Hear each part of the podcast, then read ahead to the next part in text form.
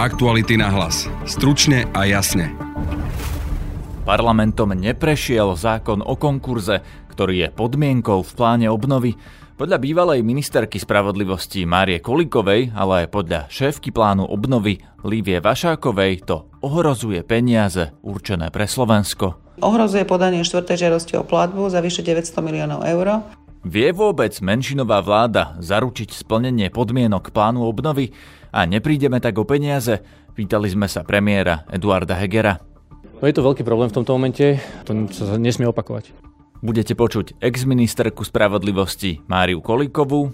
A práve teraz Igor Matovič pomohol tomu, aby sme nemali účinný nástroj v boji proti konkurznej mafii aj poslancov Oľano a Sme rodina, ktorí nevedeli vysvetliť, prečo tento zákon nepodporili. Môžem prísť potom, keď zodpovedia moje otázky, vám poviem. Nebudem teda špecifikovať. Prečo to nikto nechce špecifikovať? A... No, ne, nemusíme. Druhou témou dnešného podcastu je naša pomoc ťažko skúšanej Ukrajine. Konkrétne budeme hovoriť o uzemnených stíhačkách MiG-29. Polsko už totiž medzi tým oznámilo, že svoje lietadla Ukrajine pošle.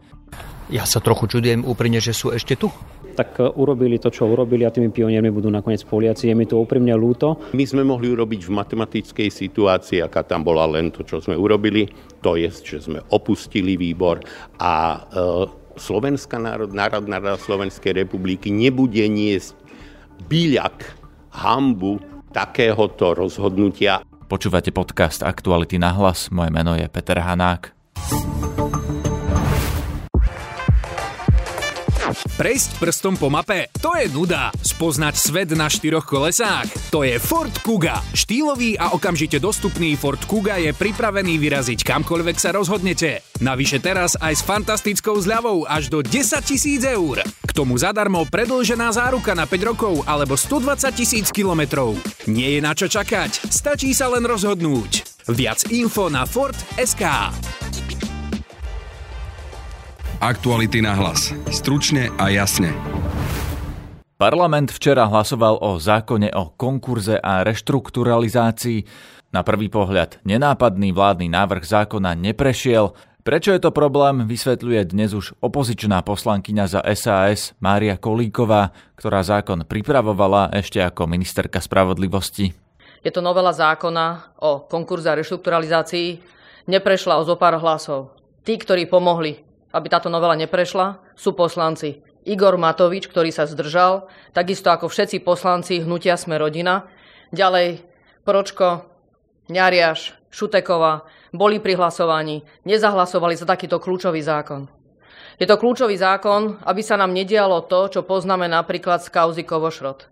Ak si spomíname, bol to práve Igor Matovič, ktorý poukazoval na bývalého ministra vnútra, Roberta Kaliňáka, že mal byť biely kôň v tejto kauze kde štát prišiel o milióny. A práve teraz Igor Matovič spolu so svojím hlasom pomohol tomu, aby sme nemali účinný nástroj v boji proti konkurznej mafii. Určite nie je náhodou, že práve tento zákon bol dôležitý ako jeden z mílnikov pre plán obnovy a odolnosti. Pretože Slovensko je stále ešte rajom pre konkurznú mafiu.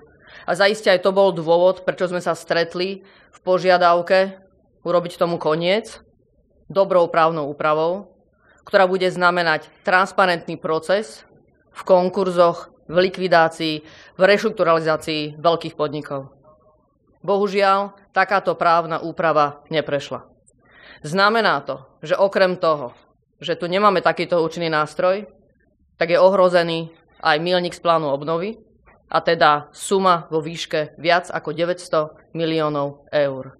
Slova exministerky Kolíkovej o 900 miliónoch v ohrození potvrdzuje aj šéfka plánu obnovy Lívia Vašáková. V pláne obnovy sa téme insolventnosti venujú dva milníky. Prvý milník, ktorý Slovensko potrebuje splniť do konca tohto roku a je súčasťou štvrtej žiadosti o platbu, je už z veľkej časti splnený. Jediný aspekt, ktorý nám chýba, je digitalizácia insolvenčného procesu a práve toto bolo súčasťou zákona, ktorý neprešiel do druhého čítania. Neschválenie legislatívy k digitalizácii insolvenčných konaní ohrozuje podanie štvrtej žiadosti o platbu za vyše 900 miliónov eur. Ten druhý milník zavádza informačný systém na insolvenčné konanie do praxe a je súčasťou 6. žiadosti o platbu. Premiér Eduard Heger naznačuje, že vláda zrejme podcenila, že nemá v parlamente väčšinu a bez rokovaní o podpore tohto zákona sa spoliehala, že prejde. No je to veľký problém v tomto momente. Treba povedať, že ten prvý milník je do konca tohto roku, a potom ďalší je do konca budúceho roku, takže je tu ešte priestor na to, ale bolo to tak naplánované práve na túto schôdzu. Je to naozaj veľké prekvapenie, nečakali sme, že nedojde k jeho schváleniu, pretože ten zákon je naozaj dobre napísaný. Takže teraz som aj komunikoval s pánom ministrom spravodlivosti, hľadáme riešenie, aby sme to odstranili, ale je potrebné potom mať e, podporu v parlamente zákony v pláne obnovy sú, sú dôležité práve z toho, že sú viazané na ne veľké finančné prostriedky, takže preto som aj vyzval dneska počas hodín otázok poslancov, aby pristupovali k týmto zákonom zodpovedne. My sa vieme samozrejme baviť a rozprávať o akékoľvek úprave v druhom čítaní. Je dôležité, aby tie zákony cez prvé čítanie prešli. S Igorom Matovičom som vôbec nehovoril, takže e, neviem. A pán, pán Kolár vám ako vysvetlil, prečo sa sme rodina potopil tento zákon? Ešte som s Igorom, pardon, ešte som s Borisom Kolárom o tom nerozprával. Teraz som hovoril práve s pánom ministrom, aby sme hľadali okamžite riešenie, takže určite to bude predmetom budúcej koaličnej rady. Nemrzí viac ale postoj vášho koaličného partnera, že teda konkrétne sme rodina, že sa zdržali? Tak samozrejme, je to, e, samozrejme že je to, je to nepríjemnosť, ktorá tu vôbec nemusela byť, nebol na to absolútne dôvod. E, teraz to musíme opravovať, preto hovorím, že vyhýbajme sa takýmto krokom. Viete garantovať to, že sa to stihne jednak toto, jednak tie ostatné podmienky, ktoré sú v pláne obnovy, keď vlastne nemáte väčšinu v parlamente?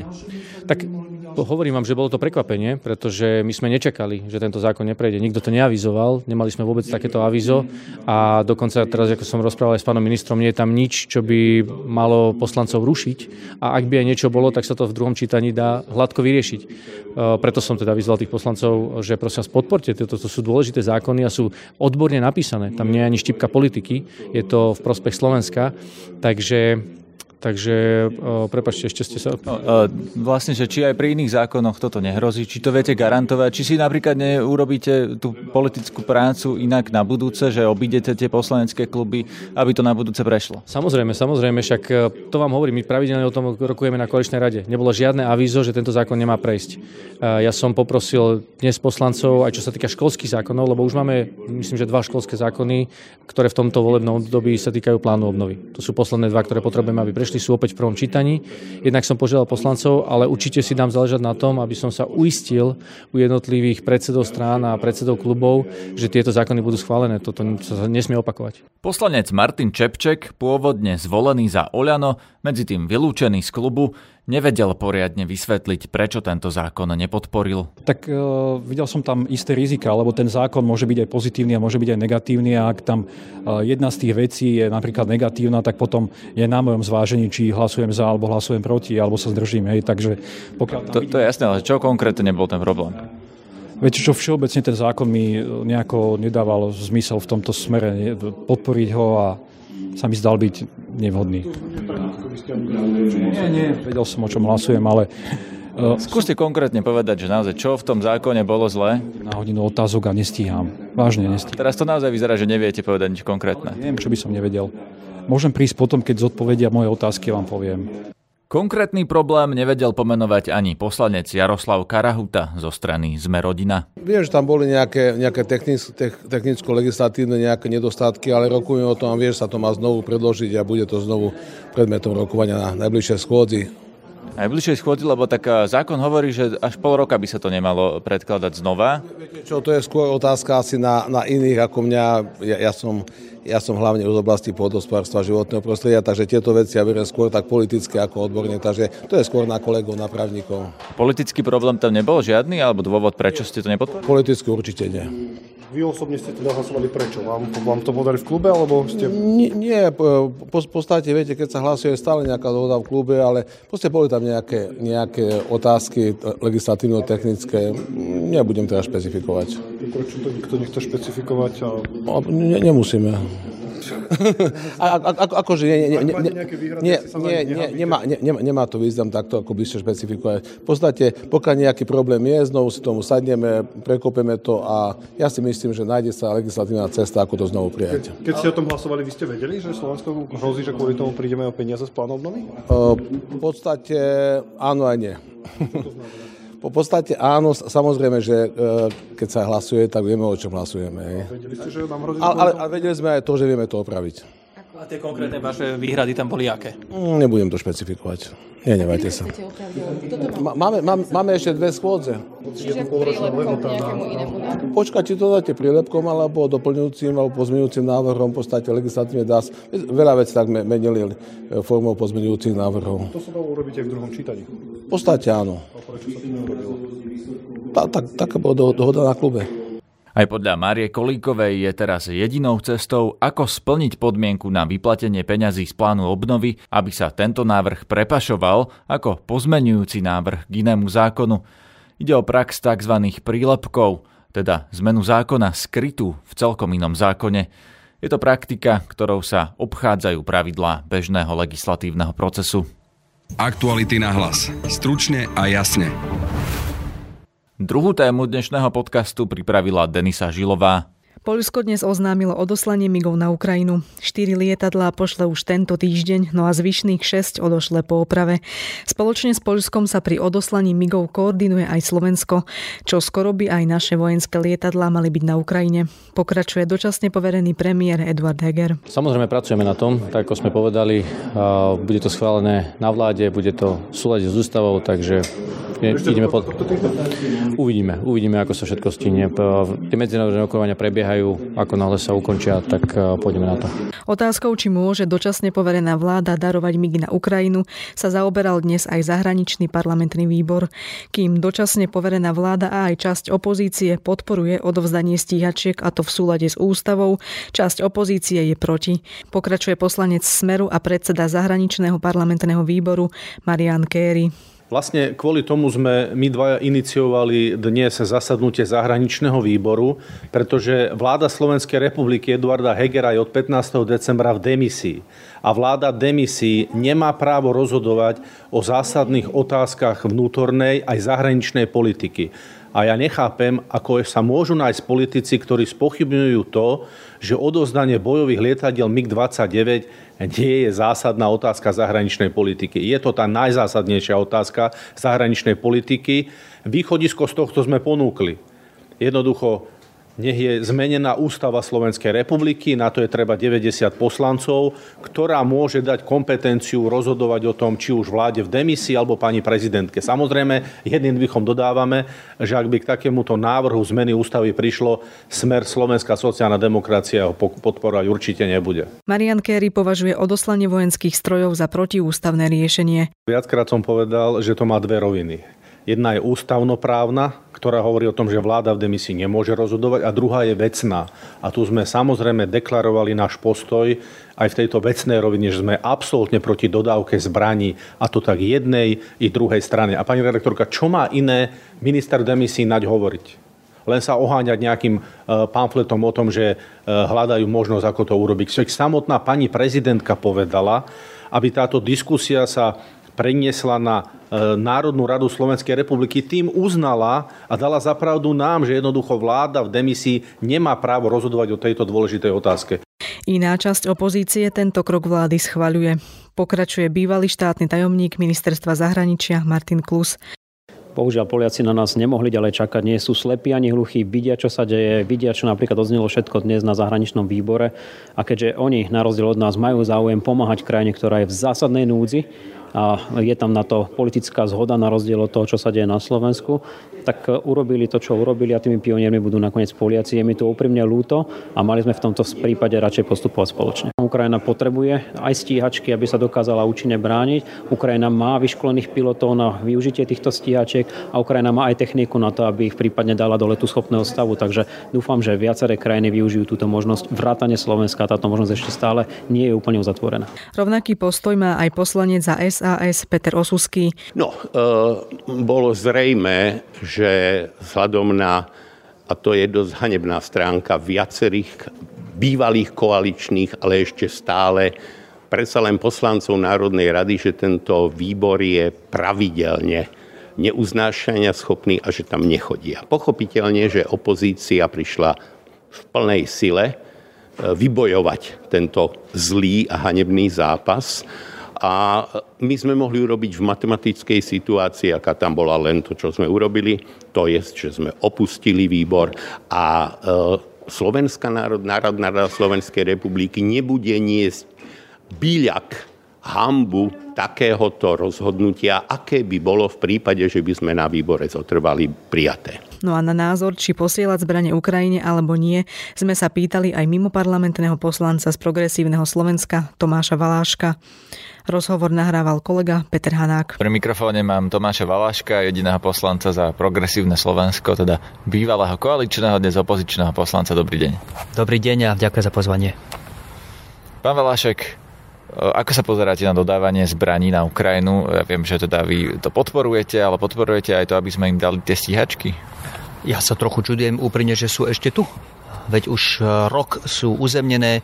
Je jasné, že v slovenských farbách už nikdy lietať nebudú. Z tých 11, čo nám zostali po havári toho jedného, vraj iba nejaké dve alebo tri sú prevádzky schopné a potom, čo odišli, alebo teda boli prevádzky schopné, lebo potom, čo odišli tí ruskí technici právom pred uh, vyše rokom, pred, na, po začiatku vojny, tak odtedy nie je žiadna z nich servisovaná. Tie, lietačky, tie stíhačky nelietajú a nikdy lietať nebudú. To je taký ekvivalent toho starého auta, kde ste, na ktorým ste už zalomili palicu, odmontovali ste ešpezetky, odhlasili ste ho z poistky, odmontovali ste gumy aj na tehlách niekde v garáži. Takže Ukrajinci ešte vedia využiť. A sú to národ, ktorý je to národ, ktorý vyrába rakety, lietadla, vedia ich využiť na národné súčiastky, možno zmontovať nejaké fungujúce. Pozrieme, ale to vraj nie je otázka. Otázka e, je tá politická teda na Slovensku, že e, či vôbec zasahovať do toho konfliktu tak, aby e, vlastne nás mohli vnímať ako nepriateľa niekoho, aby sme dodávali proste tie stíhačky, čo už tam je tá diskusia, čo už sa považuje za prekročenie tej hranice. E, toto vnímate ako? To tiež nevidím vôbec ako otázku. To, že sa niektorí ako páni Fico, Uhrík či Kotleba nezaujímajú o túto vojnu, neza, neznamená, že sa táto vojna nezaujíma o nich a o Slovensko. Veď Vladimír Putin už aj nám v, sa pokúša diktovať, čo môžeme a čo nemôžeme. V decembri 2021 nám predložil ultimátum, že sa máme zdať právo prijímať na našom území spojencov. A veď je úplne jasné, že keď, e, e, keby bolo po jeho, tak aj Slovensko patrí do nejakej veľkej ruskej gubernie, do jeho sféry vplyvu. A a je len otázkou času, kedy by nám začal rozkazovať, čo môžeme doma a nemôžeme robiť. Takže na Ukrajine sa boje aj o to, či Slovensko bude môcť byť naďalej zvrchovanou krajinou, či bude môcť slobodne robiť rozhodnutie o svojej budúcnosti. A, a nerozumiem, ako to môže trojnásobný premiér takto fatálne, chybne vidieť inak. On si nechá diktovať od Putina podľa vás? Je podľa všetkého pripravený uvrhnúť Slovensko do situácie, kde nám Moskva bude rozhodovať, čo môžeme a čo nemôžeme. Veď to je proti ústave a proti všetkému, čo, sa, čo sme bojovali či v 89., či v 68., či počas druhej svetovej vojny v postaní. Veď šla, pošlapáva to po všetkých slovenských tradíciách. Je to tak, že čím ďalej udržíme tých ruských vojakov aj s prispením tých e, vlastne našich zbraní, e, tým vlastne bezpečnejšie bude Slovensko? Takto by som to nepostavil, lebo to vyznieva tak trochu, ako keby sme chceli, aby sa na Ukrajine bojovalo väčšine. Ja si myslím, že ideálne by bolo, aby, sa, aby Rusko pochopilo, že túto vojnu nemá šancu vyhrať hlboko, podcenili e, schopnosť a odhodlanosť Ukrajincov, nielen vojakov, celého národa bojovať za svoju vlastnú slobodu. A narazila tam tá ruská kosa na ukrajinský kameň a ideálne by bolo, keby v nejakom momente aj ruská vláda, ktoré mimochodom aj financie začínajú celkom pekne dochádzať. Podľa štatistik Financial Times e, tie štátne výdavky narastli o vyše 50% kvôli zbrojeniu a výdavkám na operácie. Príjmy z ropy a plynu im klesli asi o 50% medziročne. A, takže ideálne bolo, keby pochopili, že, že tudy cesta nevede a, a pokúsili sa nejakým dôstojným spôsobom stiahnuť. Ako nikto nechce, aby táto vojna pokračovala väčšine, ale my nemáme na výber medzi tým, kebyže prestaneme dodávať zbranie, ono sa to nestane, že tá vojna skončí hneď teraz, ako to tvrdí Fico, Uhríka a iní extrémisti. Naopak, tá vojna by sa rozšírila na celú Ukrajinu, ďalšie 10 tisíce ľudí by umreli a milióny by boli vyhnaní z domov vrátane na Slovensko. Takže v našom záujme je, aby sme urobili tú ruskú operáciu pre Rusko natoľko komplikovanou, že to nejakom momente dôstojne zabalia. To je na dnes všetko. Počúvajte aj náš podcast Ráno na hlas. Dnes ráno vyšiel rozhovor Braňa Dobšinského s ministrom zahraničných vecí Rastislavom Káčerom, tentoraz o jeho vstupe do domácej politiky v strane Demokrati. Rovnako si môžete vypočuť aj podcast Share od Živé.sk o unikátnom slovenskom projekte lietajúceho auta so Štefanom Kleinom. Ten nám prezradí, ako sa na ňom dostal z Nitry do Bratislavy za 15 minút a už rozmýšľa aj nad novým prototypom. Na dnešnej epizóde podcastu Aktuality na hlas sa podielali Denisa Žilová a Denisa Hopková. Zdraví vás Peter Hanák. Aktuality na hlas. Stručne a jasne.